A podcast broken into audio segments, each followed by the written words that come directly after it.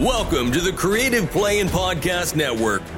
Join us as we share our favorite RPGs, one shot games, tabletop games, reviews, and convention panels. Sit back and enjoy the show. Hi, this is Kelly, aka Trixie from Ragnarok and Roll, a Scion to Ragnarok story, and Tilda Wimblewick from D&D Journey of the 5th Edition. First off, I would just like to say thank you to everyone for listening to our varied adventures, as well as for rating us on iTunes and RPGpodcast.com. If you haven't rated us yet, we would greatly appreciate it if you could. And if you're looking for more ways to support our efforts, we are now on Patreon, a great site where you can help us continue making more podcasts, as well as some special surprises for our patrons. If you can, please look us up at www.patreon.com slash cppn. Every little bit helps. And again, thank you for listening. Hey guys, Jim here with Creative Play and Podcast Network, and joining us today is Thomas from Sixpence Games to talk about a little thing called Fear of the Unknown, a zero prep horror mystery role playing game. Yeah, thank you for having me. Hey, Thomas.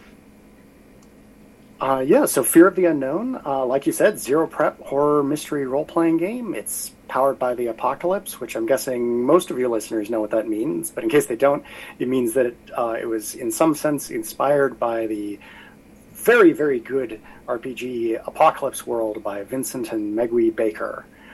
Um, I have so much I could say about it, and I don't know where to start. Uh, I guess the tagline is solve mysteries, face perils, encounter horrors, and see how that changes you as a person. The idea is every game is a horror movie. I pleasantly came across the Fear of the Unknown first on DriveThruRPG when I was looking for some spooky Halloween games to get playing, and then I'm like, what is this Fear of the Unknown? And then all of a sudden I discovered as soon as I did a little Google foo, I'm like, there's currently a Kickstarter that ends on Halloween for Fear of the Unknown.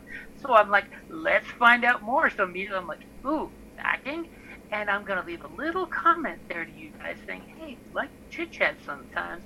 We love games. And I, of course, love the idea of let's make a horror movie with zero prep. Which is, as a GM, I am a huge fan of the concept of zero prep. Let's show up and make something freaking fantastic happen. Yeah, uh, thank you. I'm, I'm yeah. The, the Kickstarter is running right now until midnight on Halloween, and uh, yeah. Did you have questions? I, I do, I do, many questions. But first, uh, where on Kickstarter can you find Fear of the Unknown? Uh, so you should be able to find it by just going to Kickstarter.com and searching for it. The URL is um, like kind of long because they have kind of long Kickstarter URLs, but it's kickstarter.com slash project slash sixpence games slash fear of the unknown zero prep horror mystery role playing with like a hyphen in between each of those. But really, you should just go to kickstarter.com and search for Fear of the Unknown. It's the one that says Fear of the Unknown.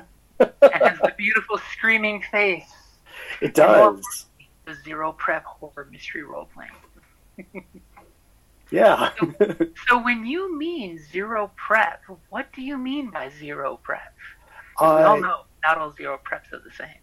Yeah, yeah. Oh man, I was having a conversation with someone about that uh, a little while ago, and they were saying like, "Oh, well, nobody means zero prep. They mean like it's much less prep than a traditional game like D and D." But I mean zero prep. If if you know the rules of the game, uh, you can walk in, and that's all you need, and you can sit down and run a game. And the way that that works is this game is designed. Fear of the Unknown is designed for one shots. Every game is a different standalone horror movie, although you can string them together into a series for sure. Um, and so at the beginning of a session, you and as the GM or Oracle, as it's called in the game, and the players all uh, collaboratively create the setting. And then once you've created the setting, the players uh, create their characters together.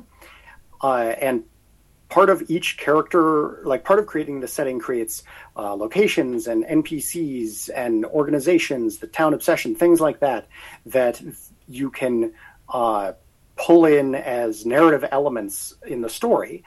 uh, as as you play the game, and they have mechanical effects when you pull them in. And then uh, when the players create their characters, including creating the relationships between their characters, like how they know each other or whether they know each other. Um, and also, each player creates at least one NPC as part of their character creation. So, the end result of that is you have a whole lot of narrative elements that you can use uh, as you're telling the story. But then, to get the basic structure of that story, uh, there are some really useful sort of random tables that the GM has access to, where uh, you roll on. Uh, do I not have one in hand? Oh, dang! Uh, well, you roll on you roll on four separate uh, d6 tables to generate the um, what kind of thing the antagonist is. Like, is it a, a normal person? Uh, is it some sort of unstoppable supernatural being? Is it a conspiracy, etc.? Uh, you roll for what their motive is. Like, is it revenge? Is it jealousy? Uh, you roll for their uh, what it is they're doing. Like, is it uh, just randomly killing people? Is it kidnapping people? Is it haunting a specific location, etc.? Uh, and finally, you roll for the inciting incident, which is something like the a player is an attempted victim, or the uh, something happens to one of the NPCs that you've created, uh, etc. And so that gives you this sort of skeleton of the mystery that you then use all those details that you've generated uh, in setting and character creation to flesh out. Does that yeah. all make sense? yeah, it, it, does. It does to me because I know you and I have chatted about it before. But you know, one thing I love about the system is it takes the best parts, in my opinion, what I like about Fate or Dresden Files and Power by the Apocalypse, and literally brings them together in the fact that you know, like in Dresden Files, when you do collaborative city generation, this is a beautifully simplified version of that. So it's not taking you one whole session to build a city. In 15 minutes, your friends could go just around the table, create the setting, the NPCs, which I love when players make NPCs because totally helps you as a GM get the player buy-in and they get so much more player agency when they realize they created oh, old old lady Crothers that's down the street that sees all and knows all. You know, so you get that that beautiful feel of somebody reaches into their head and pulls out a character and just plops it down on the table because it's an archetype that everyone can latch onto then.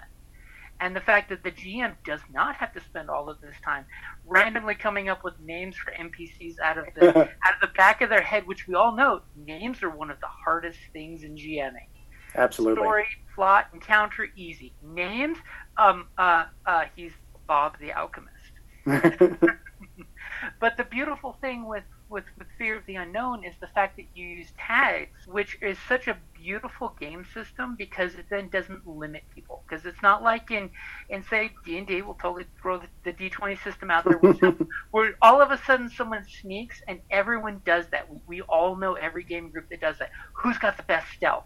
And everybody starts going through their character sheets. Instead, it's you have tags that if you make your tag general but specific, you know, as I always tell everybody in Fate things is general but specific. You know, so this is a specific thing, but you could use it for multiple things. It's not metagaming or basically throwing it out there and seeing if it sticks in every situation.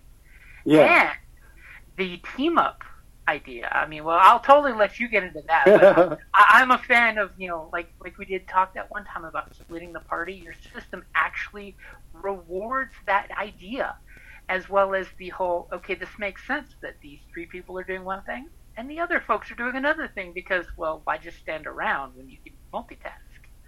Yeah.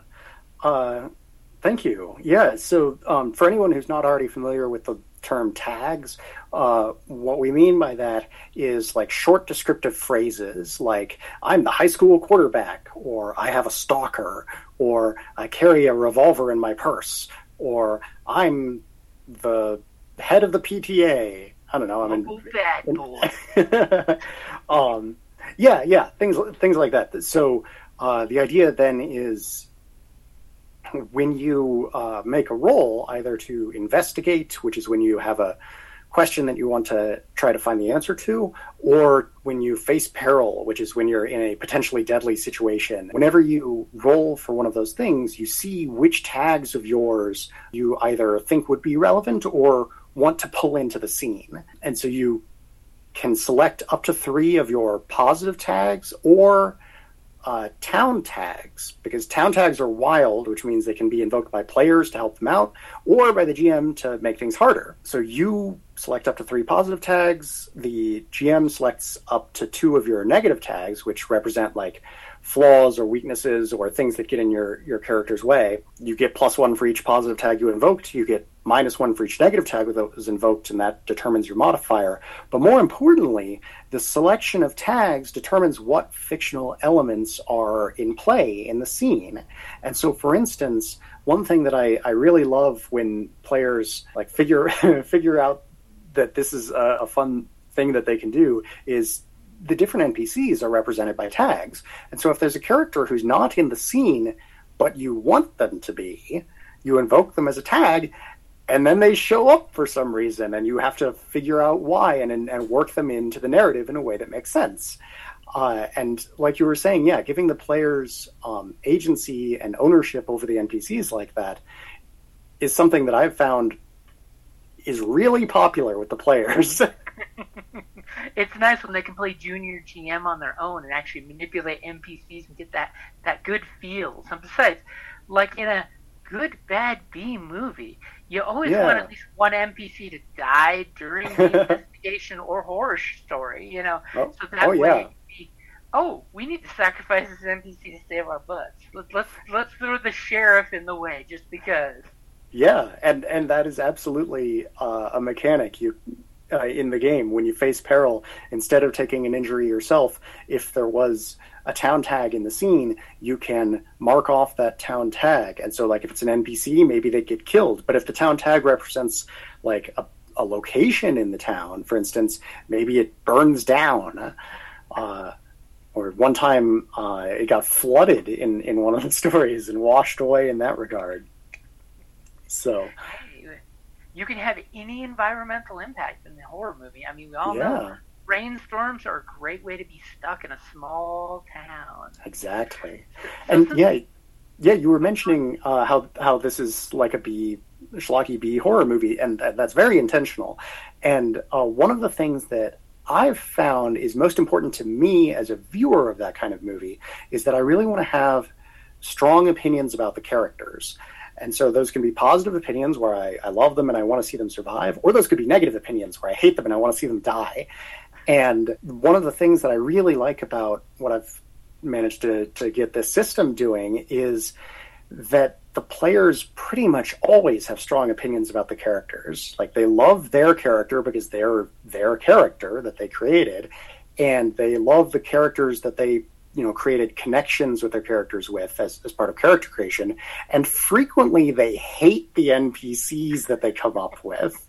Like they'll come up with like you know the uh, corrupt sheriff or you know the sleazeball mayor and things like that. And then getting to sacrifice that character instead of having their character be injured is that's a cherry on top right there. Yeah someone died and it wasn't one of us. Yeah. I mean, think, think of how many of the horror movies when the bad guy's lurking around the house or the or the haunted mansion, and the, everyone's locking down the doors, and then all of a sudden there's a bang at the door and they open it, and it's the, the, the skeezy sheriff, and then all of a sudden, knife goes through him from the backside. But now the players have a chance to escape. yeah, yeah, exactly. That's exactly like in every horror movie. You don't stop about the dead body. I mean, the NPC, who's now a dead body, you just keep running. but but and that's the beauty of it. When it comes to rolling in the system, it's a two d six system, so it's an easy way of plus one to three. You know, depending on if you're adding pluses or negatives, it's always going to be plus one to three. Or it could be negative. It could like if you invoke one positive tag and I invoke two negatives, it could be negative one. That's some so, hardcore stuff right there. Yeah, that's that's a pretty bad situation. All of a sudden, you know, you're not having a lot of math. You know, it's two d six. You're looking for your good target numbers, which are the uh, 13 plus is the uh, oh man, no, 13 plus is actually so. There's different results ranges. The normal results ranges are uh, six or below, which for for face peril and investigate, that's really bad, and that means that the GM gets to pick some options from the from that part of the move description. Uh, and then there's seven through nine, which is pretty good, uh, and the player gets to pick one of the options. And then there's 10 or above, which is really good, and the player gets to pick one of those options. And what you were talking about with the 13 plus is um, a, slightly different mechanic. That's the encounter true horror move. In that oh. one, your tags aren't relevant. And in, in that one, you add and you add the amount of horror you've accumulated so far. And because uh, and therefore on that one, um, the higher the result, the more dangerous. So if you're getting a uh, 13 or higher on encountering true horror, um, that's the sort of result where one of the options you can pick is uh, you join up with the bad guy and and you become convinced that they're right or like you get assimilated into the hive mind or you turn into a zombie or whatever it is that's going on. You you uh, are no longer on uh, the same team as the rest of the players. Mm, that's a beautiful moment like in indiana jones temple of doom he drinks the kool-aid out of the skull. And you're just like indy indy and he's now one of the course yeah yeah but but the nice thing is, you know, because a lot like with Power to the Apocalypse, if you get a six or negative, it does suck. But there is a reward in a way, isn't there? Yes, that's right. Yeah, so there are, there are three kinds of experience point that you keep track of in Fear of the Unknown, and the one you're talking about that you get on a six or below on any of the moves is uh, called foreboding, and with that one, if you accumulate three or more of it, you can spend that to do the reveal something about the world move. And that move you don't have to roll for, you just pick one of the options, uh, which is like creating another town tag, for example. So it, it lets you affect the story in some way outside of your character. And then you get to have a little scene that where that's just you and you describe what the thing is that you're introducing to the story. And the other two kinds of experience are we already mentioned um, horror. Once you have three or more horror, you can let the horror sink in, which lets you get rid of three horror, but you have to pick a bad thing that happens. Um, and every time that the Oracle invokes one of your negative tags, you gain a humanity. And humanity is the thing that's closest to a traditional form of experience point. Once you have three or more of that, you can trade it in to reveal something about yourself and uh, improve your character in some way. So, like, like the one I like is if you do the uh, cash in on your three foreboding, you can do the someone you know comes to town. So you can always say the my big brother who's in the army just showed up with his duffel bag and his service weapon. Yeah, yeah, exactly. That's that's a perfect use of that. And like in classic horror movie style, when you do the humanity, you know, you're working on overcoming your weakness. So one of your negative tags you could have gotten earlier from facing danger, basically. The the whole crippled leg that's been throwing you back, you could totally do that horror movie pause where everybody gets together and chats for a few minutes while they're hiding. And I talk about how, hmm, my dad's got a bad limp when he got hurt football back in high school. I hope I don't get hurt like that too. And then all of a sudden, hey, my knee's not hurt so bad. You know, the plus side is it, it's a great system. It is it has a reward to help you fail forward if you fail, which which is something I really do like. So it's one of those of situation was bad. It did not work out as intended, but there is a cash out at least. You know, yeah. here's a so, silver lining. Just because the GM, the Oracle is enjoying it doesn't mean they can't reward you with a humanity or a horror or a foreboding. It's a give and take, you know, and it really does help the players feel they have the power to buy in and throw more into the story after character creation. I've noticed because all of a sudden they're just like, I've already plotted what I'm going to do with this when I hit the three. And you literally will see players do that whole and they're strategizing, especially my Pathfinder friends. They're strategizing what, what they're going to cash in when they can actually get to that point cash in. So they're willing to try to do things because they're not a, not afraid to be gun shy of pulling the trigger on on a skill. That's wonderful. I'm I'm really glad to hear that. Yeah, yeah. Uh, encouraging people to actively make decisions and try things out, even if they're not, you know, perfectly optimized for it. That's that's a that is a fantastic consequence. I'm really glad to hear that. Yeah, and and of course, you know, one nice thing too is you can uh, you can assist each other in the game too, so you can chip in as you know group members. I'll I'll loan you my bow and I'll loan you my axe. You know, to get, to help get up to that plus three, you can totally have players work together, which is nice. and then, you know, like we joked about earlier, it also gives the other players something to go do and split the party. Three people work on fixing the pickup truck. What are the other two people going to do? You're not just going to hide behind the wall of chainsaws, right? yeah, man, you got to get into the fray. Let's go into the creepy house and look at the newspaper clippings. What's the worst that happens? Yeah. and oh yeah, and you you mentioned earlier uh, liking the assisting other people mechanic, which mm-hmm. you, sounds like you were just describing with "Let's all go check this out together." Um, yeah, I, I I'm pretty happy with that. Uh, so the way the way that works is if you have um, if you want to cooperate together on something, uh, usually on an uh, investigate roll, then one person is the lead investigator. They're going to be the person who rolls the dice and picks the option uh, from from their choices, and everyone else who wants to contribute uh, can select one of their tags that they are helping out with, and add it to, to the total. But you're still limited to a maximum of three positive tags, which means that if the person, if the lead investigator is contributing one, then two other people can contribute, and then that's it. Uh, and so if you have more than three people in, in your group, then you're naturally incentivized to split the party because a fourth person helping doesn't help out there. Um, and then the way that uh, it actually works out once they've made the roll is if the uh, lead investigator rolled at least a seven, and so they do find a clues, which means that they get to ask a question, and the GM gives them either like a complete answer or a partial answer. Uh, then the everyone who assisted them gets to ask a follow up question, and so great reward.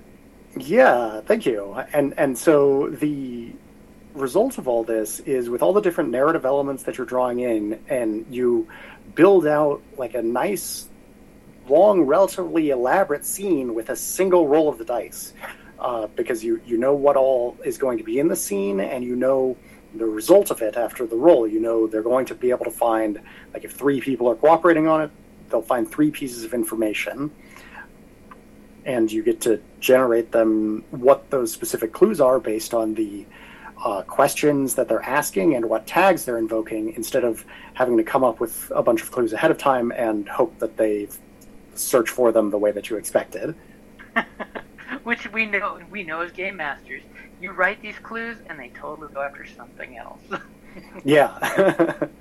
yeah, Which, that, that that's one thing I do like about the zero prep is literally this is one of those style RPGs where you literally are rewarded for going in there with no preconceptions so you're not limited, which is which is a nice thing to do because you get together within 15 minutes, you take a quick break, everything's ready to go, and you come back, boom, you're in the game, you know. And it's literally no eight to 12 hours of prep before game time, you know. It's one of those of, hey, we can spend eight to 12 hours watching bad B horror movies. oh yeah, man, that that's the perfect way to prep for this. Uh, put on a bunch of old 80s slasher fic, flicks or, or 70s giallo films or like any sort of mysterious, horrifying movie. Any VHS that came out with a 1, 2, 3, 4, and 5 or more. And the nice thing is with with the GM having the random tables, even the game master doesn't quite know. So you're you're not pre-conceptualizing things, so you can stay fluid and roll with it. And you know, like like most of this style of dice rolling games, is you're literally letting the dice answer the question. You know, because it's one of those of let's find out the answer together as you roll the dice, because maybe there was no right, right answer. You know, you're investigating and it just came out bubkus because there was no clue here but you know something bad then happens. yeah, yeah. That's I. I mean, to be honest, when I'm running the game, I almost always give them some amount of information, no matter how badly they roll. It's just that if they roll badly, I also have a lot of other bad stuff happen. I, I always think it's uh, it's more interesting to uh, not like just just from my own perspective. The, uh, it's more interesting to, to let them find stuff out, but put them in a shitty situation. Um, and and one thing I definitely want to emphasize is that uh, any time that that somebody rolls the dice, the current fictional situation should change. They should um, I, either uh, they find out information and therefore they have a new question that they want to ask, or they're in a worse situation and they have to deal with that, or you know something good happens. If if they roll well enough, then they can you know make allies and stuff like that, uh, de- depending on which options they choose. Because yeah, the, the dice roll is really a story beat in the story's pacing. I mean, it it this is a important thing. We're not just rolling to roll. We're rolling because this is a this is a arc beat of the story of whether it's going this way or that, which and, and, that's one thing I joke with players in other games with that are just like dying to roll that d20. You know, it's like guys, you, you, you don't have to roll. Often, you know, in a game setting, I'll give you a description and then follow it up with the anything more than that, you may have to roll something. You know, and then not tell them and ask what the action is as opposed to the choice that they want to make. Because we know players sometimes they'll get uh, a little, little, little code wordified and they'll say, "Oh, yeah, I totally want to do this skill or this role," and it's like, "No, no, no, tell me the action." And then we see what happens, and then you can do the dice roll results is the clarifying of this is what I tried to do in my head, but here's how it really worked out. Yeah, yeah, it's interesting since I've been running so many games of this during all of the playtesting process and everything. Um, I, I've played with a, a, lot of different players from a lot of different backgrounds, and I absolutely do see players who usually people who've played like a lot of D and D or or Pathfinder who are like, I want to use specific abilities and things like that. And I find that uh, I've actually ran for for two different people who uh, it was their very first role playing game that they like they'd never played any role playing game before, but were interested. Right. Yeah, yeah, and they were both fantastic because they didn't come in with any preconceptions or anything. They just went with the flow of what was going on and did a really good job. So there's, something magical when you get a newbie at the, at the, table that feeds off the creative energy and just starts going crazy, and you're like, ah, "You're 12, bring it to me." You're creating a little too much in the world, but I love where you're going with this, so I'm going to use it. but it is great when, when you get somebody new at the table and, and they may not know mechanics of role playing games, but they're immediately getting the idea of make believe and imagination, which is the, the key points of this. I mean, you know, yeah, we're talking yeah, about role play games in general. It's we're playing make believe. The rules are just there to give us guide rails to make sure we don't, you know, one person goes too powerful over the group, or another person just you know takes over the show, which is totally Oracle's job. Hello. well, but you know. Yeah, yeah. I mean, I don't know. That that's definitely taking over the show is definitely the GM's job in most games. But I really would like to, um, I mean, use, using the show metaphor. Like if this were thinking of this as a, as a TV show or movie or something. In the way I think of it is, in most games, the players are actors who are playing their characters, and the GM is the writer director. And in Fear of the Unknown, the players are actors, and the GM is the director, but everybody's everybody's in the writing room, and so uh, I I really try to be like no matter how outlandish the things that the players say, as long as everybody's vibing with it and it's not like killing the game for anyone or anything like that, I I try to go with what they're doing, and they don't get to like decide who the killer is. They can decide who their character thinks the killer is. That's when the good stuff happens. yeah, but like really, I can only think of like one time that a player was really uh, like going in directions that didn't work for anybody else, and that was at a convention where the player I was talk I'm talking about was a a boomer who was only playing the game because his son was playing the game, and he wanted to like see what these role playing game things that his son did were for, and so he his character's name was like a sex joke, and he could just kept Oh. making sex jokes, and I I would occasionally let him, you know, do things, but I would mostly focus on the other players. And his son was great. His son was really good. So, I mean, I often in my games when I know the, the audience that I'm talking to here, I will totally do that when I know the audience. Because when you're at a con setting, you have to play by different rules. yeah, uh, Man, I almost feel like- the whole family setting. yeah, yeah, that's true. There were like kids around, so yeah, it's that's that's not a private situation like most games are. We- When you have just a group and the circle of trust is there. Yeah, yeah, So- and uh, oh, sorry, I didn't mean to interrupt Oh, you, no, but you made. I guess okay, yeah. So, circle of trust, like that, that uh, that you just brought up, that's a good point. Um, and one of the things that I'm pretty happy about with the system uh, is that so like the mechanics and the like the oracle, or but mostly the mechanics will say when your character uh, like gains a negative tag or something like that, but the player is always the person who picks what the negative tag is. So you're never going to be in a situation where it's like, uh, like a thing I've, I know a lot of people who play a lot of horror games have complained about is like, I don't want to have to deal with like a character who suddenly gets OCD because like I have OCD in real life and I don't want my fucking character to have it too. Um, it's role playing for a reason. yeah, it's like, ah, but I rolled a 73 on the random mental illness table, and that's OCD, so that's what you get. and there's none of that. Like, in this, sure, like your character got horrified, and now they have a trauma symptom, which is represented by a negative tag. But you decide what that is. So, like, if you want to play a character who has OCD, you can do that. If you want to play a character who, uh, it, you know, gets a phobia of being outdoors around strangers now because that's where the event happens. You could pick that.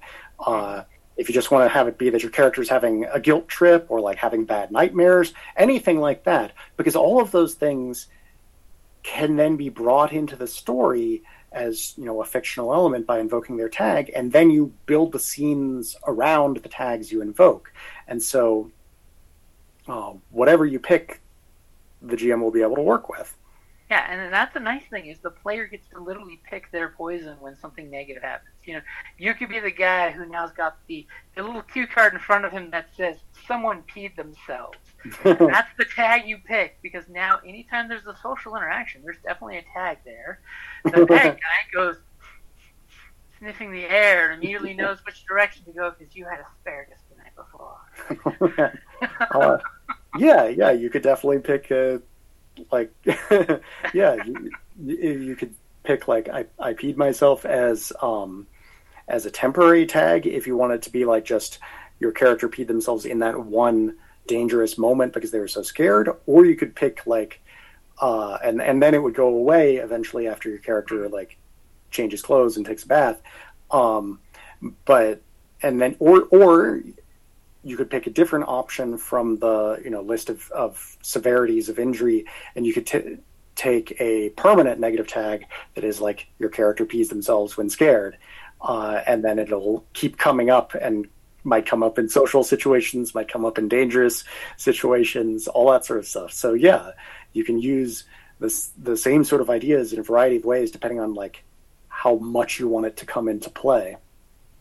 And and the nice thing is you're picking it, so if you want to be tongue in cheek with your character, you can totally do that because you know Biff, the football quarterback, peed himself.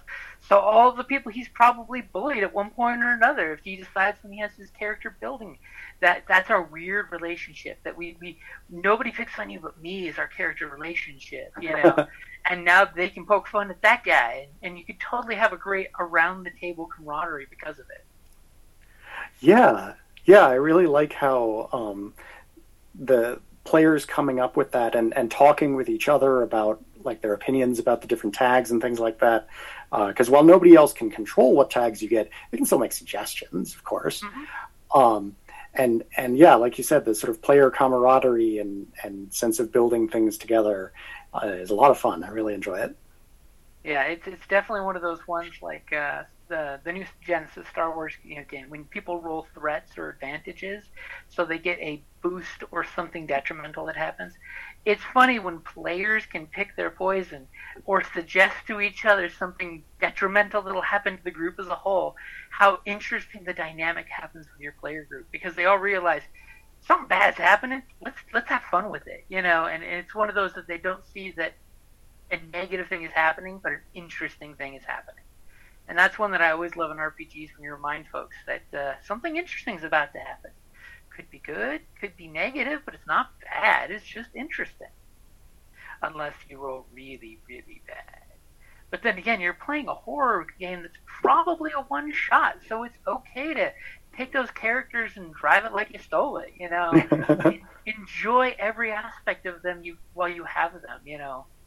Yeah, yeah, yeah, absolutely. I I've played uh, plenty of games where people eagerly watched their characters die as they did reckless things over and over in the game. Oh man!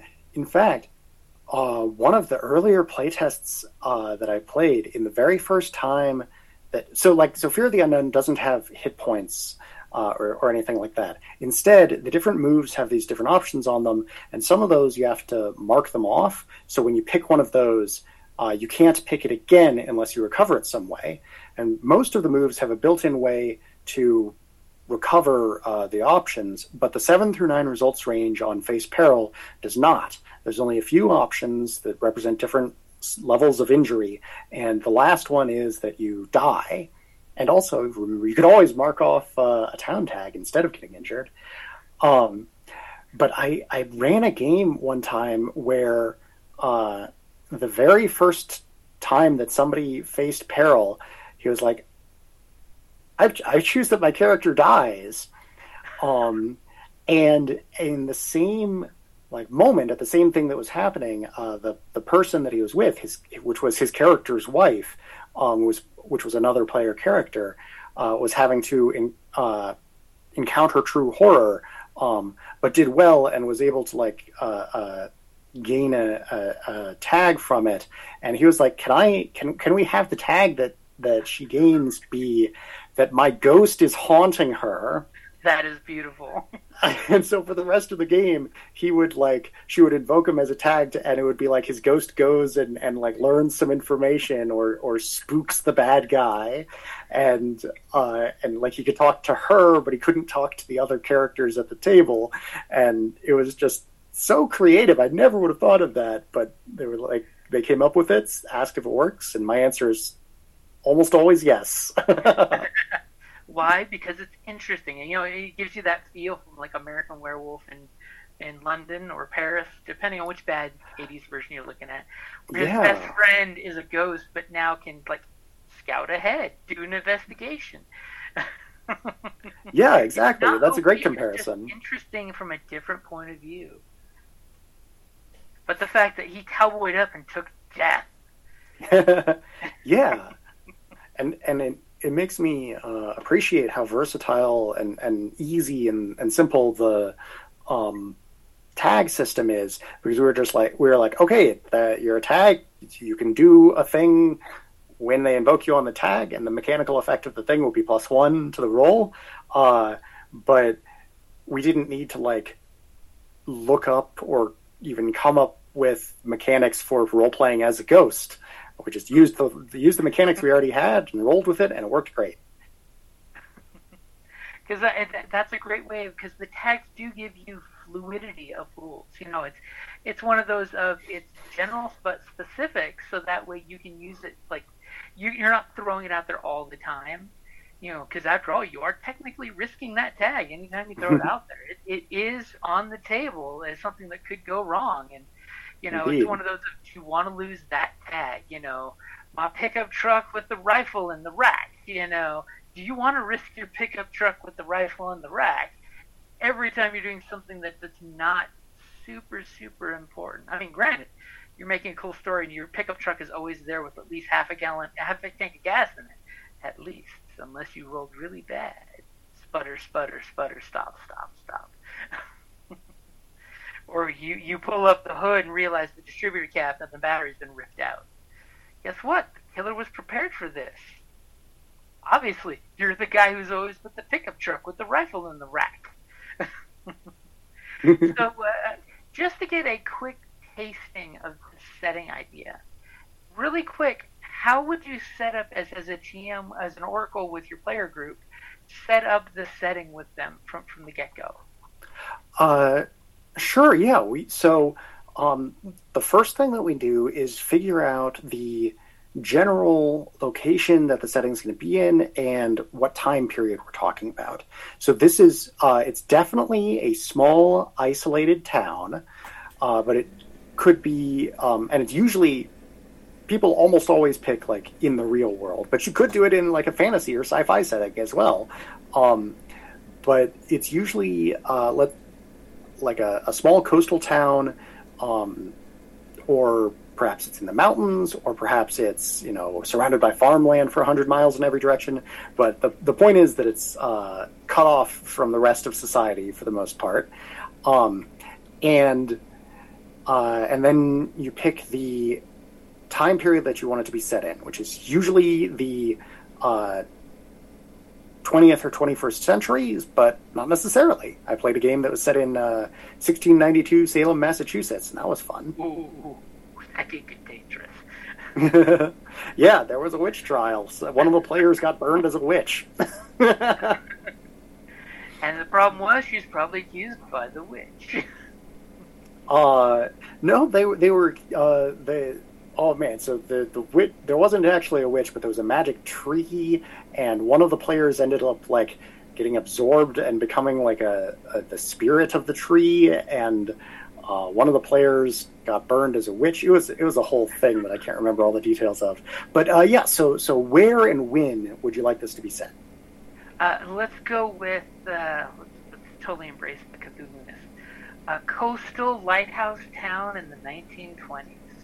Okay, great. So uh, uh, you mentioned a lighthouse, which leads right into the first question. So you're going to, uh, I'm going to ask you five questions, and you'll end up with five town tags, which are wild tags that any player and the GM uh, can invoke. So for the first question, what's a local landmark? Gain a town tag like the abandoned quarry, or the statue of the beloved town founder, or the only diner in town.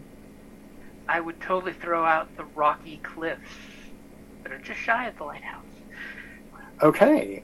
Uh, so you've met, this is the second time you mentioned the lighthouse, and I do want to say that in general, if we want to have uh, something um, come into play in the story, then it should be represented by a tag. So if we want this lighthouse to be important, then it should be represented by a tag. But you don't have to pick it right now. There will be another opportunity to get it. So for right now, we can go with uh, the cliffs. So the second question is who's someone that everyone in town knows, or at least knows of? Gain a town tag like the gregarious dean, or the slimy mayor, or the quietly intimidating crime lord.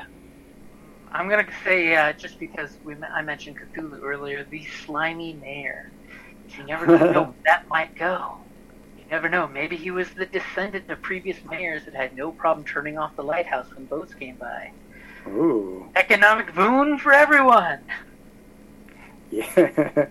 um, Yeah, so the third question is what is a group that at least a sizable portion of the town despises? Gain a town tag like the Corrupt Police, or the Ivory Tower University, or the Bicycle Gang with Hearts of Gold. Uh, you know me, I'm a fan of the, uh, the Greaser biker gang, but this is a little too early. But we can always say the biker gang that's back from the war. Ooh, uh, We have motorcycles in World War One. um, biker gang made of World War One veterans. All right, they've seen the worst that this world has in it, now they're ain't afraid of nothing. Um, for the fourth question, what is something that your town is obsessed with? Gain a town tag like the Crosstown Sports Rivalry, or the annual Harvest Festival, or the stories of cryptids in the woods. Uh, I would say the story of cryptids in the sea. Ooh, yeah, going with the Lovecraftian theme very much. Um, all right, and then for the final question, we repeat one of the other four questions. So there might be a second landmark, or a second uh, prominent citizen, or a second uh, disliked group, or a second obsession. Um, so what? Which one do you want to repeat? Uh, I would throw out for the uh, the lighthouse keeper. Oh, the lighthouse keeper. Okay. That way, Yeah. with the, the lighthouse theme, but he's the wise old seaman who's no longer on the sea. Who knows why he's not on the ocean anymore? There could be a story there. But he's he's probably that keen, wise old guy with his slicker, his pipe, and a, at least one good eye that's always watching. Yeah. All right. So, um, so we're in the uh, we're in a coastal town in the 1920s. A lighthouse overlooks uh, the cliffs. A biker gang of uh, World War One veterans roars around town, causing havoc. Uh, the slimy mayor, who knows how he's involved in that, but he clearly hasn't put a stop to it. And uh, but the lighthouse keeper is concerning himself less with the hooligans on land and more with the monsters in the sea. You can practically sense the bootlegger boat going by, dropping off barrels of booze just off the coast. yeah, yeah. So, for instance, if I um, if I roll on here, let me uh, let me pull up the the random tables and I'll roll to see. As I refer to it as the nefarious chart. yeah, yeah. The uh, the GM tables, um, all of them are in the full rule book. Of course, they're not in the quick start rules, and the ones that you need to generate a mystery on the fly are also in the GM screen. Uh, and then there's even more helpful random tables in the rule book, such as uh, why won't the police help? There's always got to be some good reason. So, uh, yeah, so if you'd like, now we can uh, roll to generate a random mystery structure and, and talk it through and come up with a mystery premise together. Okay. So, for what is the antagonist, I got, I rolled a six, which is a conspiracy. Ooh, it gets deeper and deeper. And It is then- the 20s. It's all about conspiracies. Yeah. Uh, for what are they doing? I rolled a five, which is coercing people. Their motive, I rolled a one, which is revenge. And the inciting incident, I rolled another six, which is something happens at or to one of the town tags. And so we're looking at um, a conspiracy in town that uh, is coercing people in some way, and the players find out about it because of one of those town tags that we uh, just decided on, which are the cliffs, the slimy mayor, the biker gang, the stories of monsters in the sea, and the lighthouse keeper. See, I, I, I always like the idea of something happening to the bikers as, as, as a, a beginning thing because then it gives the bikers a reason to be good or bad, as the case may be. Yeah, yeah, and so um, yeah, my, my mind also went to the bikers immediately because, like, okay, it's a conspiracy. That means it's a bunch of people. The biker gang is a bunch of people. Um, but maybe, uh, uh, I, I, one thing I like to do. Sometimes I like to go with a straightforward thing like that. Sometimes I like to, you know, kind of use that as a red herring and add a twist on it.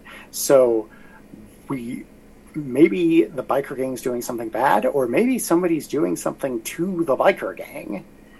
Maybe they're a victim.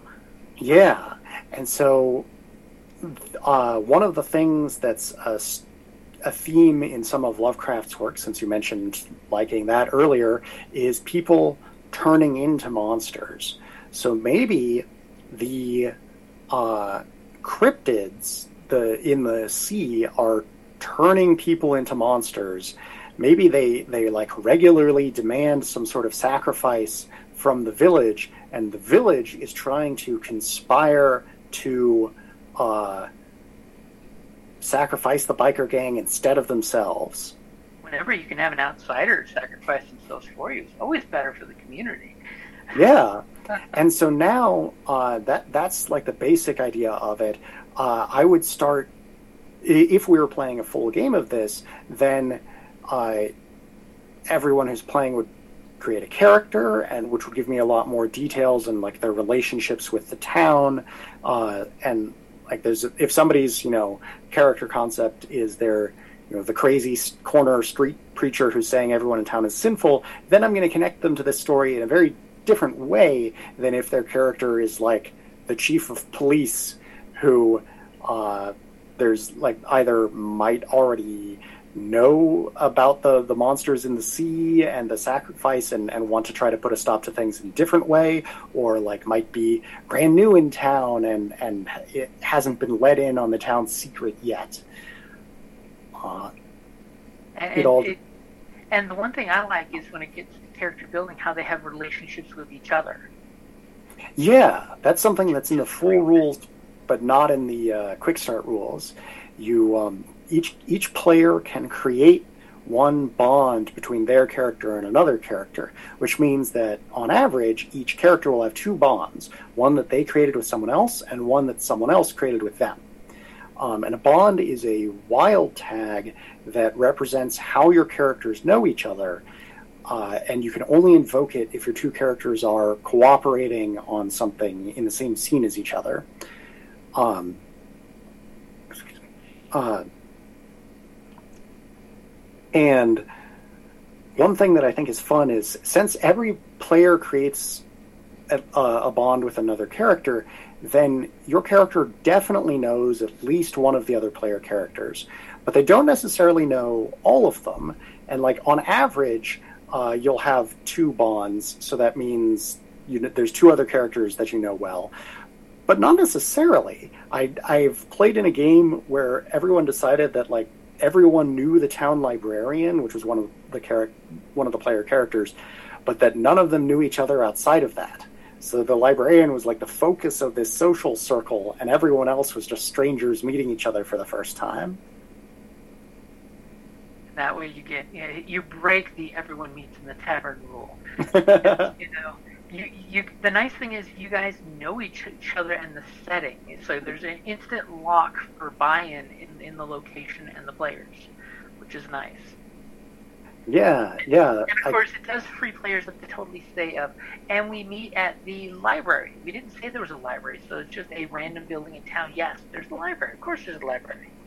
Right yeah, the library won't be like super important to the story. You can't sacrifice it uh, to save yourself if it's not represented by a tag. But you can just go, yeah, it's you know it's a town in America in the 20th century. It definitely has a library. It also has a post office and a school and all that sort of stuff.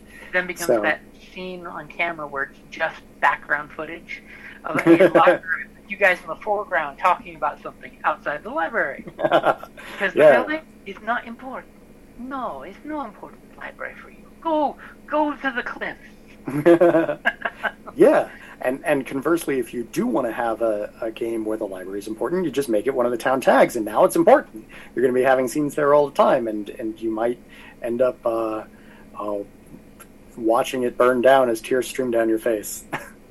I mean, come on, totally. Buffy the Vampire Slayer, the school library was one of their locations. You know, anytime they meet more than once, that that's a location that's important. yeah, yeah. A player can always create. It's now it's now a thing too, which is nice. Yeah, yeah, absolutely. They just save up three foreboding, and then they can uh, introduce a new element like that. Mm-hmm. The book file really wants to have access to historical microfiche. Okay, we need a library for microfiche. but but it's a beautifully simple system, and, and just that quick, you came up with the. And, and the nice thing is, the GM, you still have the secret of, of the who, the what, and the where, and the why but you yeah. have a really quick, easy way to randomly come up with it. So no three games, even if everyone picked the exact same city tags, could be the same game, which is nice. So it's infinite replayability. Yeah, yeah, and there's no need to uh, uh, pick the same tags every time. Even if you can't come up with anything, there's in the quick start rules. There's three examples, uh, and then in the full rules for each of those questions, there's another 36 examples. So if if you need to roll to, to get random answers, you can. just in case. Because there are those gaming sessions when you just come out of work and you're tired and exhausted and the brain juices aren't flowing, and you got to wait till like the first murder to really get the juices flowing. Just saying. on the ceiling, on the walls. And, and, one one nice thing with the Kickstarter is the, the extra stretch goals we have for the extra theme books, which uh, I yeah. believe one of them has been unlocked. That's right. Uh, as of the recording th- of this, we hit one of the uh, stretch goals, which is um, so only one of the stretch goals is based on money.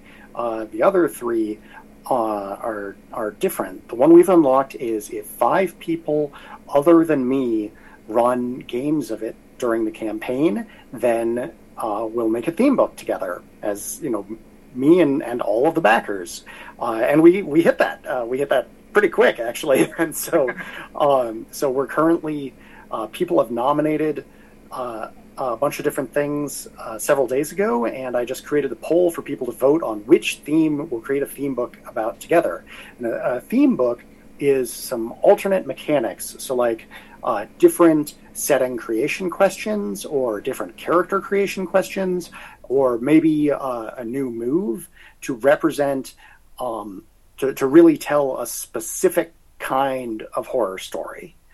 And so like for instance there's uh, an add-on you can get which has four theme books in it um, curious things which is about characters with strange powers uh, Deadly Dreams, which is about uh, a killer in your nightmares. Can you guess which horror movies inspired mm. that one?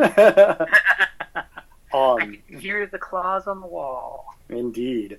Uh, the Return, which is about uh, multiple generations in the same town, and Day of the Mall, which is about uh, which is set entirely in a mall instead of in a small town. Um, and right now, We've got 49 responses voting on uh, what theme book we should make together. And urban exploration theme is in the lead with isolation, uh, locations cut off from society, uh, being in second place, and objects behaving in unexpected ways being in third place.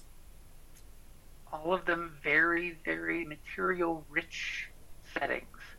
And yeah and, and I'm a big fan of the theme book ideas because it's a great way to, you know, literally add. It's basically a mini setting book, which is nice. I mean, I personally am hoping we get the additional what 43 backers as of as of Monday to get Sean Patrick Fannon to write his horrifying heroes theme book because I'm I'm a big fan of his even before he wrote uh, the Savage Worlds Rifts games. Awesome. Yeah, yeah. He uh uh, yeah, he'll write a, a uh, horrifying heroes theme book, and he's also one of the people who I, I quoted a testimonial from on the uh, page, which is this design is beautifully quirky and brilliant, intensely clever. I'm really happy to hear that uh, uh, praise like that. hey, from one beautiful creative mind to another. I mean, it really does. It, it really does lighten the spirit when you get that kind of feedback from, from somebody who's also a creator. Yeah, it really does. And, and, and I personally love the fact that you've got the uh, Oracle screen for the, you know, quick rules for the GMs on it. Just just because it's nice to have that screen. And let's be honest, as game masters, when you put that screen up, it's intimidating as hell for your players because they just know you've got something back there. Even though I totally let people behind the screen because normally I don't have one unless there's a specific privacy I need. Like this one, it's good to have privacy with those dice, you know, because that's the only time it is a oracle you touch them pretty much, which is really nice. You know, yeah. When you're making the, the, the, the antagonist to the story, you know, and after that you put the dice down and it's all about your storytelling.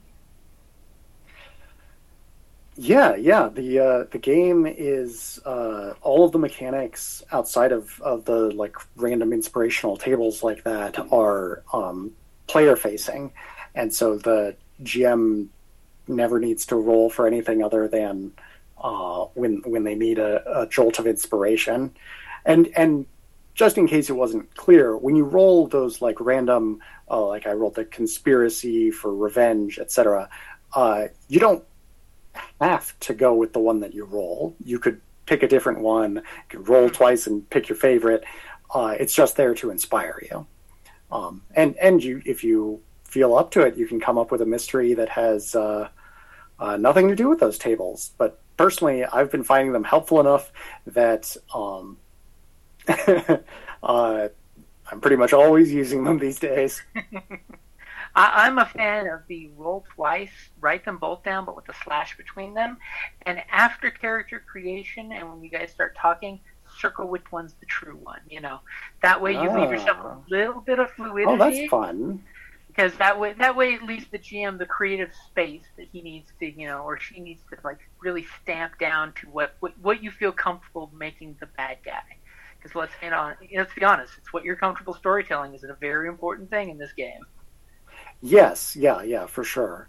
Um, and uh, a way I like to do it is um, roll four dice and then choose which table goes with which die. Ooh, that's uh, a good one. Yeah. Roll the numbers and then pick the, the order. That, that's yeah. Another, that's another good one that lets you have a lot of creative, you know, feng shui of the, the setting. Oh, that's a fun way of putting it, feng shui, because it's not like it's not totally random or anything. It's it's making everything flow well. Because mm-hmm. you know when you're gonna have to put on that mask, you got to make sure you can feel comfortable wearing that mask, or uncomfortable enough, you give it justice.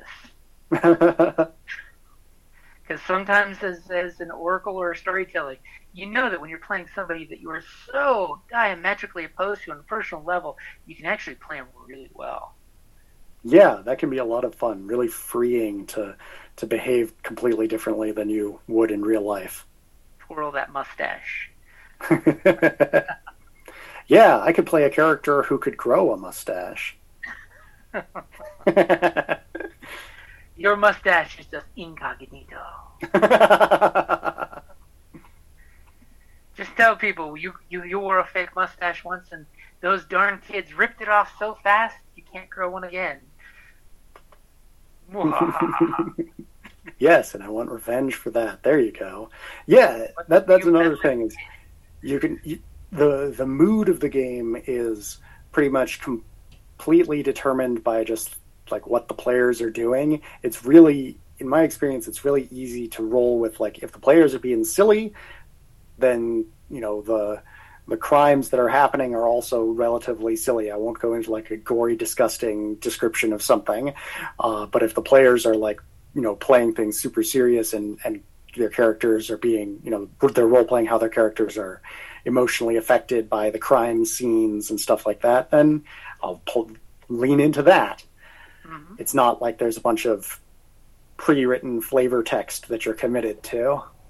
Yeah, that's that's that's the GM secret that you you can always you know take it and make it what what you need it to be. I mean, think about it. There's a big difference between Scooby Doo and Buffy. It's the same concept, but totally different directions. One with the NC-17 with a little R, and the other is the PG. Because we know what Shaggy and the dog are really doing in the van. Yeah, yeah, and uh, That's that's actually a great example talking about like Scooby Doo in there because um so the the core of the game because it does have these like injuries in it and stuff leans more in the like Buffy direction than in the Scooby Doo direction. Um although but but both will work and and indeed if you make Scooby Doo a little harder rated the structure of it is just like the structure of a it's campaign of Fear of the Unknown because uh, it's a bunch of self-contained, horrifying mysteries where there's an inciting incident and some antagonist with an interesting motive, and then they have to solve the mystery and confront them. Uh, the only real difference is like there aren't like serious injuries in Scooby Doo the way that there are in Fear of the Unknown, and so um, one of the things that I really want to see people do with this game is customize it and come up with their own house rules. And so there's actually a sizable chunk of the like there's a big chapter in in the rule book that's uh, basically instruction and sort of directions for how to do that. And one of exactly the, the the name of the chapter is hack this game. um, and and one of the examples is like how would you make this a uh, a more family friendly sort of game like um, like Scooby Doo, and uh, the answer that I gave is uh, let's create a new move called Solve a Lighthearted Mystery. Whenever you solve a lighthearted mystery, recover one option on face peril and lose one horror and mark off one negative tag. So like if somebody somebody might get hurt, but they heal from it at the end of the by the end of the episode, uh, and they they're not getting ever closer to death the way that people normally are, um, and they calm down a little and recover a bit of horror before uh, going into the next mystery. It's it's the magic of uh, either Velma finding her missing glasses or that 14 layer sandwich or the power of the Scooby snacks. You never know what those Scooby snacks really are. Yeah. yeah, and, and um, I love that you mentioned Velma losing her glasses because one of the suggested tags when you get a minor injury is uh, like gain a gain a temporary tag, like I've lost my glasses. hey, you and I both understand in the real world how detrimental that can be at a moment. It sure can. Yeah, man. Not being able to find your glasses, but glasses are what I use to find things. I need a pair of glasses to find my missing glasses. Yes. and that's where the secret is of I have the tag of always has a spare set of glasses nearby. Go back yeah. to the back of the mystery machine and get my spare glasses. Yeah, and so yeah, you could if you, if you had that as like a positive tag, and you invoked it in a scene, then I could see playing this out as like yeah, the antagonist um, punches you in the face and like uh, breaks your glasses, but then you know the security guard turns the corner and they run off, um, and you, uh, but you pull out your spare set of glasses and put them on, and you're fine, and it's oh man you see that kung fu move where the punch right between the eyes and the glasses shatters in the middle and goes flying oh. direction. Yeah, exactly. It's bad, but it's not that bad. So that's one thing that, that the beauty of the game is it really can be leveled for your group. I mean, you could totally say I picked the theme of the Mystery Machine because, like I joked with friends years ago before they did the Supernatural Scooby Doo crossover episode, which I thought was hilarious, was Supernatural really is just Scooby Doo, but with two brothers instead who are jerks. and the car. Yeah. I haven't watched Supernatural, but I have seen that episode because I'm a big Scooby Doo fan. But you know, it, it's because it's totally there. We were driving to this place, and this creepy setting, this thing happened, and go. Which you know, let's be honest, the show's been on the air for what 50 years ish, one form or another. Oh man, something like that, something a like long that. time. I mean, that's just good story writing if you can keep coming up with new material. Yeah. I had a coworker teasing me because she watched the new movie and she's just like, oh yeah, there, there's totally this this fashion designer that's made the costumes of every major villain they ever arrested, and that's the villain of the next story. And I'm like, I'd actually watch that. Oh yeah, I've seen I've seen the new one. You're talking about? Trick or Treat, Scooby Doo. Uh-huh. It's good. Yeah. It's good. Yeah, all of a sudden she was like, I saw that this weekend. You gotta watch it. I'm like, okay, it's on my list. I put it down. I'm sure it's on somewhere for streaming. Because, you know, it's just storytelling from a different person. You could totally creep it up to be something different, you know. I, I really want to see it because I was told there's a Cthulhu in a well. Oh, yeah. That, that's that's uh, uh, that's like the very last shot of the movie as a just like ooh something spooky stinger. Um, and, and along the, the heart of horror movies, you gotta have that after the credit stinger. I mean, shaking eggs and moving hand. yeah, and in fact, there's a mechanic in Fear of the Unknown for uh, after the credit stingers like that. It's the epilogue move, which is in the full rules, but is not in the quick start. Um, I actually really like this one, both uh, for what it does, like in the game and sort of outside the game. Um, it has it has two parts. The first part of it is that each player goes around and says what was the most emotionally significant moment in the game for their character, and so uh, if they and and then if that situation involved their character being scared, they gain a horror. If it involved their character overcoming some sort of obstacle, then they gain a humanity. And if it if they think it will continue to have repercussions in the future, then they gain a foreboding, and they can get like all of these or however many are applicable.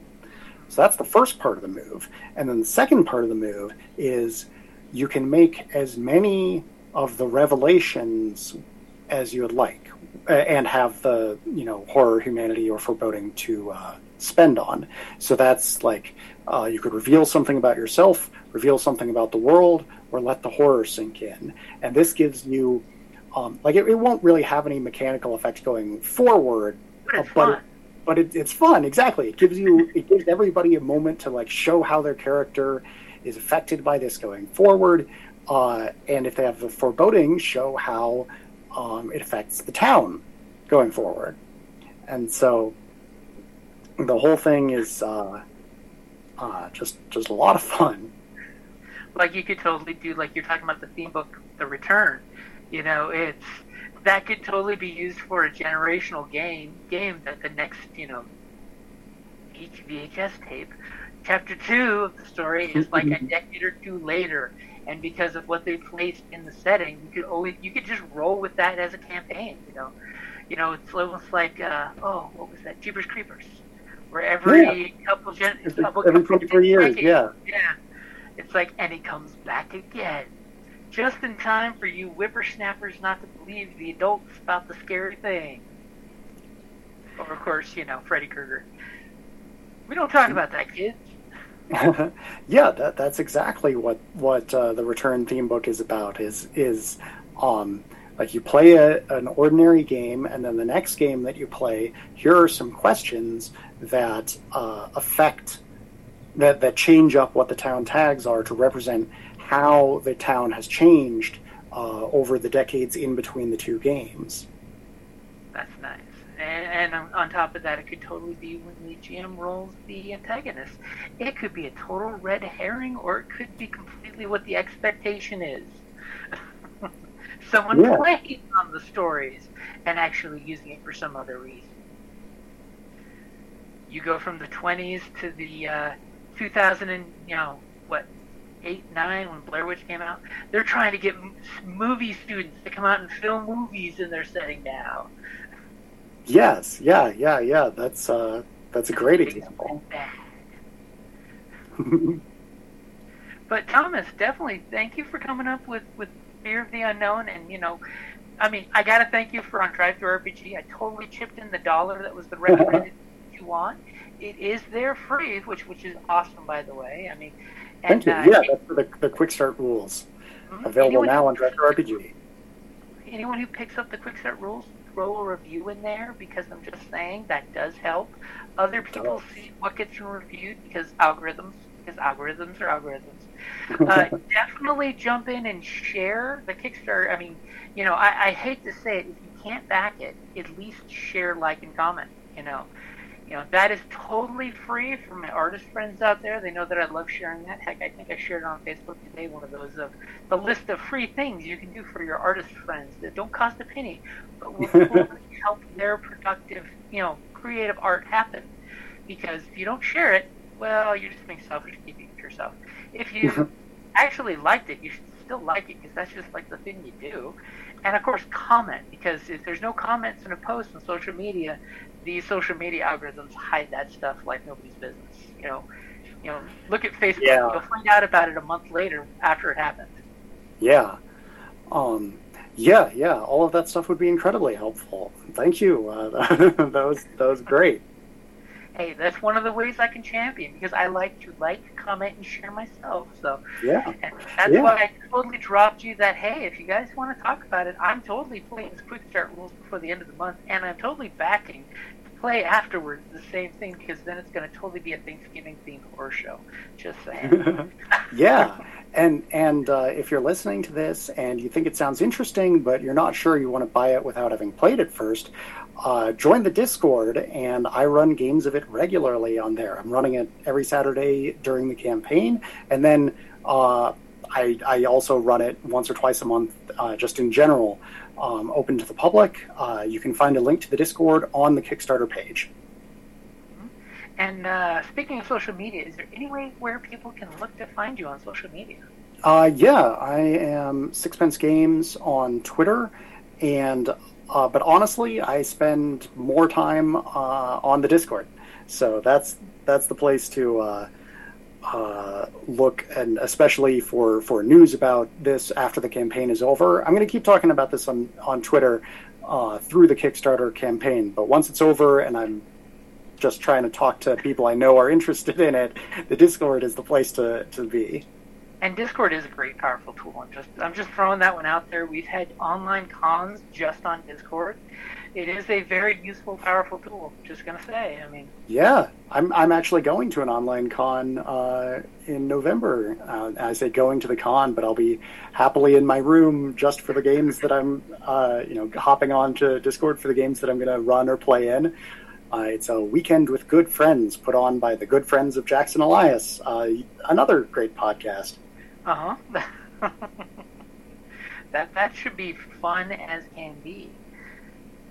UK Gaming Expo, I think was the last one I did that was strictly Discord.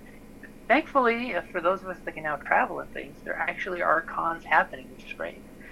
We recently went to RingCon, which was one of our local gaming cons, which was fantastic to actually see faces. Everyone Yeah. did as much social distancing as you can at a con, and, and, and people were behaving, so nobody got sick at the end. It's great. oh, that is good. Shows shows that if you follow the rules, just like in a horror movie, you might survive the end. You might. I uh, I followed all the rules when I went to Gen Con this summer, and I still came home with COVID. So Oh. they and they had a lot of like good rules in place. You know, checking for vaccines before you got your wristband. Uh, everybody wear a mask, which they actually enforced. Uh, but still, there were just too many people in too small space. Yep, it's not like you can have an air filter every ten feet people. Yeah, that's true. Yeah. But the important thing is you got better, and we have fear of the unknown. that's true. That's true. All right, I definitely want to say thank you for coming on the show, and and Thank you I for having me. we're we're gonna hang out and do some more chats if nothing else. This Wednesday and Thursday, I'm gonna be going to our local game store slash bar, and I've already got a couple friends that are totally like, yeah, let's show up. I'll buy you a drink if you run a game for me. Oh man, Totally That's always a fun combination. You know, it's funny when you offer that of how many more drinks they try to give you to make the game even more fun, and then a safe Uber ride home. yes, there you go. But yeah, and I will definitely be giving you feedback like I told each of them that have already signed up to play. It's like, guys, on the back of your character sheets, I want at least one sentence that is legible. So that means I can read it later. So I can provide feedback. You know, that way that we have more feedback because getting feedback is hard. Yeah. again, it goes back to that like, comment, share. Because you know, if, if you don't if you don't give that feedback, nobody knows where it is, and just how damn cool it is. And, and again, thank you for making this great game. And you know, thankfully, we know. Thank yes, you so much. the You're so- Kickstarter you're very is welcome. successful. I, I I don't think we've actually said that, but uh, you totally hit your uh, goal last week, right? Uh, yeah, I hit it on day two. So Yeah, it was it was really early on. yeah, feeling pretty happy about that. And Um, uh, as a backer, I appreciate the fact that you have five updates, and it's only two weeks into the Kickstarter. Yeah, I try to I try to hit a balance between um, uh, keeping people appraised of things and and int- and talking with them and sharing free stuff, and not like spamming people's inbox all the time. try to make each of the, the updates meaningful. and another shameless plug I will totally throw out there is uh, Sixpence Games, who of course is, is creating the Kickstarter, has Mhm. created seven, but backed 107 Kickstarters. That, Oh, wow, is it that many at this point? That, that's what it says on Kickstarter right now. But but as a, a often backer, I appreciate seeing that the creator backs other stuff too, which is cool, rather than just you know making that account just for the Kickstarter. You know. Makes it Yeah. a human being, not a machine. Yeah. Oh wow, it's actually up to 115 that I passed, but, um, of which 88 were successful and 27 unsuccessful. That's really interesting. I hadn't looked at that page in a, in a while. Got got to pour out the drink for the unsuccessful ones because you know Yeah. not always is the time But- and inclination at the right time.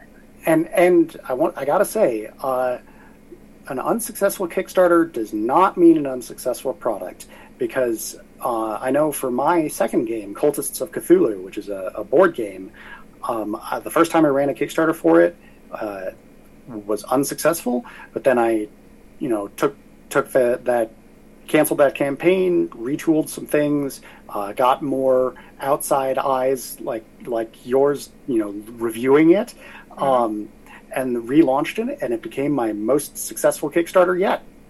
Awesome, because again, it goes back to that feedback. You know, you know, it, it does help. Plus, you know, a lot of times, like I, I've had a few friends that their games haven't kickstarted, and it's like, yeah, but as as a consumer of Kickstarter products, I'll, I'll point out here were three other things coming out at the exact same time. And we all know when you do a Kickstarter, you don't know what else is going to drop at the same time unless they're, they're openly advertising. And it's like, unfortunately, some of the big, big three or four companies were dropping something at the exact same time. Yeah, yeah, that that can be. Uh, uh, if somebody else is coming out with something that's like much higher profile, especially if it's you know in a similar vein, that can that can be a problem. Um, but uh, but overall, I like it when larger companies use Kickstarter because it brings more eyes to the platform. Yeah, I mean, it, it's it's one of those of it is a great platform and it is super interactive, which is nice. And of course, I totally have to say, all you Kickstarter backers out there, check your backer kits. Make sure Oh, you yeah. questionnaires. Yes, I've gotten That's important. Like, I'm not getting the feedback from the people that I need. yeah, yeah, that is. Uh... That, that is pretty important. If you want to get your stuff, uh, the people running the campaign need to know where to send it. So, especially especially since shipping is not included in the Kickstarter, so you have to do that afterwards. And if you indeed, yeah. do that, you don't get no shipping. And Yeah. no shipping means your box stays in Canada or overseas. and yeah, and, and that's a pretty important one. Uh, I think it, it makes a lot of sense to me for people to charge that after the campaign because that way uh, Kickstarter doesn't take a cut of the shipping, um, although BackerKit does take a cut, but it's smaller. Um, and uh, it doesn't count towards the goal because it can be pretty bad if you're like, okay, my goal is five thousand dollars. That's what I need to to make this project. Uh, I, I sold four thousand dollars worth of the stuff. Oh, but people paid thousand dollars shipping, so so we reached the goal, but we didn't actually get enough money because that thousand dollars just goes to shipping. Uh, Yeah. Yeah, and and since shipping can vary so much based on where somebody is, it's it's really difficult to build that in. So, so some people I've I've seen complain about charging shipping after. I expect it because it's just so much easier and more reliable. And those of us in the States can still say, thank God we're in the States and not in, you know, Australia where you get murdered on the shipping and the import fees. yeah. You gotta feel sorry for them. I mean, and it's one of those of, you know, the Kickstarter pledges are for the product, not for delivery. And, you know, let's be honest, not everybody's Amazon that can afford free shipping because they really don't give you free shipping. They just put hide the price. Yeah. Yeah. Plus, you pay a, a subscription fee to use that Amazon Prime. Yep. Which, damn it, it's worth it. but yeah, definitely thank you for coming on tonight and uh, you know hanging out and chatting about Fear of the Unknown. And yeah. we will definitely have some follow up chit chats. I'm sure. Uh, maybe mm-hmm. a uh, post post Kickstarter when you had a chance to relax and decompress. yeah, maybe sometime next year or something. uh, yeah, no, I'd love to talk with you again. This is a lot of fun. All right. Thank you very much and have a great night. Thank you. Thank you for listening to the Creative Playing Podcast Network. If you enjoyed our show, please check out D&D Journey of the 5th Edition and Ragnarok Enroll a Scion Hero to Ragnarok Story. Also, check out our Patreon page for more content and behind-the-scenes things, as well as joining us for a one-shot game or two.